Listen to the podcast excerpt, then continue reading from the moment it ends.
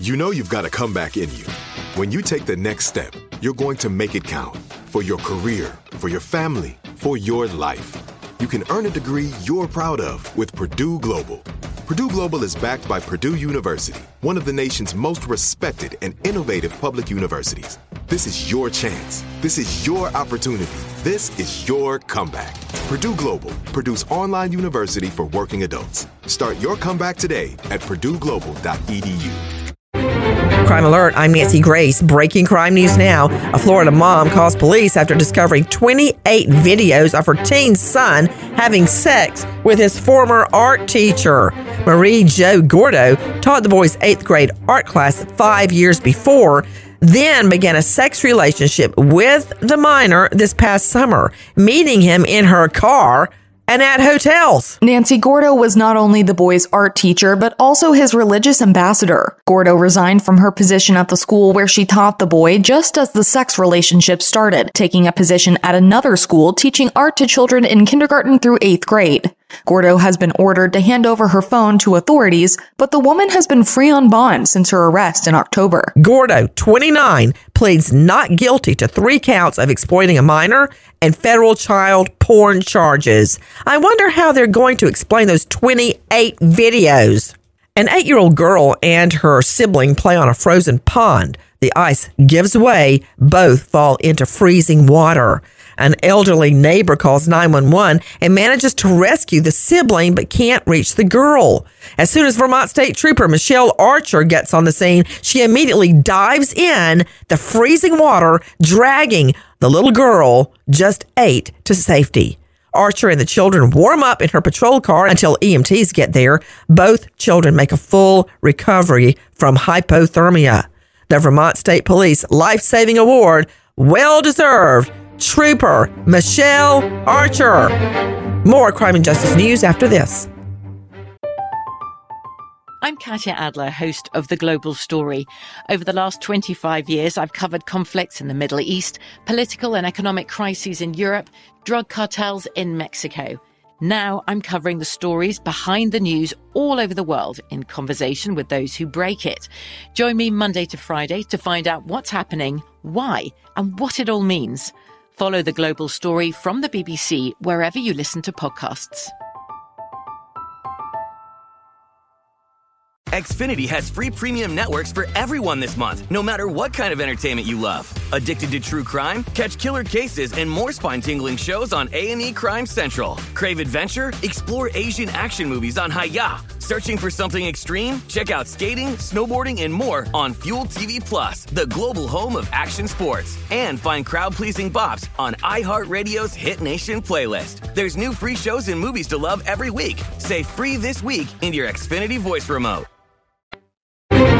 Now, with the latest crime and justice breaking news, Crime Online's John Limley. Reviving a dormant case against the actor, Alec Baldwin has now been indicted by a grand jury on an involuntary manslaughter charge related to a fatal shooting that occurred in 2021 during a rehearsal on a New Mexico movie set. With the latest, here's Sydney Sumner with Crime Online. Months after they received new analysis of the rifle that was used, special prosecutors in Santa Fe have presented the case to a grand jury. After a day and a half of laying out case before the grand jury, the prosecution declined to answer any questions. Baldwin's defense lawyers say they will contest the charge. Two crew members were among the witnesses seen at the courthouse for proceedings that for now are shrouded in secrecy. One of the witnesses was at the scene when the fatal shot was fired, and the other had walked off the set the day before out of fear for his safety. It was during a rehearsal on the movie set south of Santa Fe in October 2021 that Baldwin, the principal actor and co-producer of the Western film Rust, was aiming a revolver at cinematographer Halyna Hutchins when the gun went off, killing her and injuring director Joel Souza.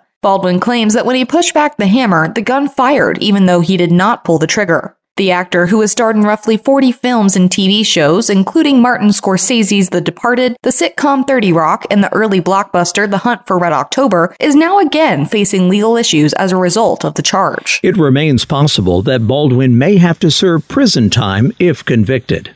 Citing DNA evidence, authorities in Texas now say that a man who died in prison decades ago has been identified as the person who kidnapped and stabbed three girls from Indiana and left them in a cornfield almost 50 years ago. Once again, Crime Online, Sydney Sumner. Although the girls, who were 11, 13, and 14 years old at the time, survived the attack, a clear suspect was never identified and the case was cold until recently. According to the Indianapolis Metropolitan Police Department, the assailant has now been identified by investigators using forensic genetic genealogy as Thomas Edward Williams. The man was an inmate who died in a Galveston, Texas prison in November 1983 at the age of 49.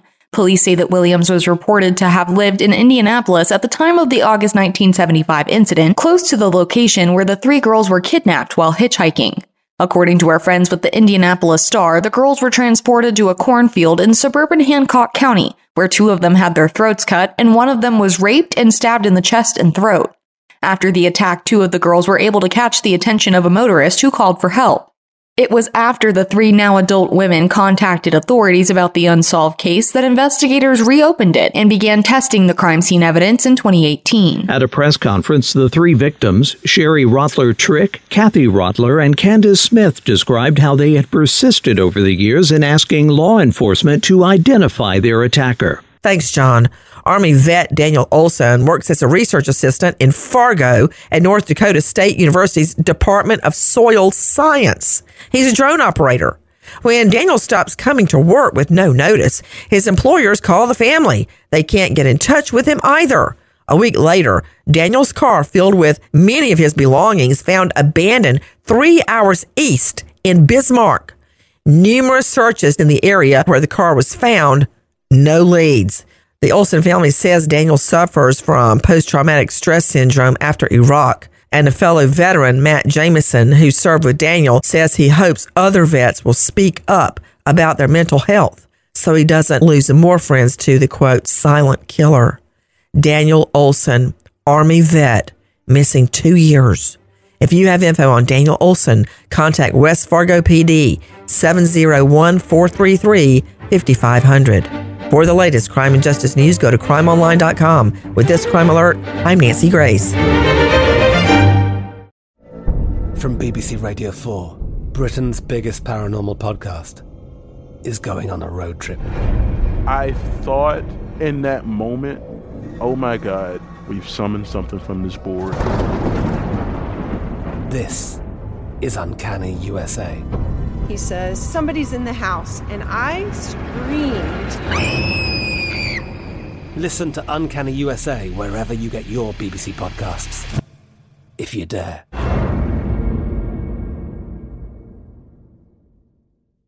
Xfinity has free premium networks for everyone this month, no matter what kind of entertainment you love. Addicted to true crime? Catch killer cases and more spine-tingling shows on A&E Crime Central. Crave adventure? Explore Asian action movies on Hi-YAH. Searching for something extreme? Check out skating, snowboarding, and more on Fuel TV Plus, the global home of action sports. And find crowd-pleasing bops on iHeartRadio's Hit Nation playlist. There's new free shows and movies to love every week. Say free this week in your Xfinity voice remote.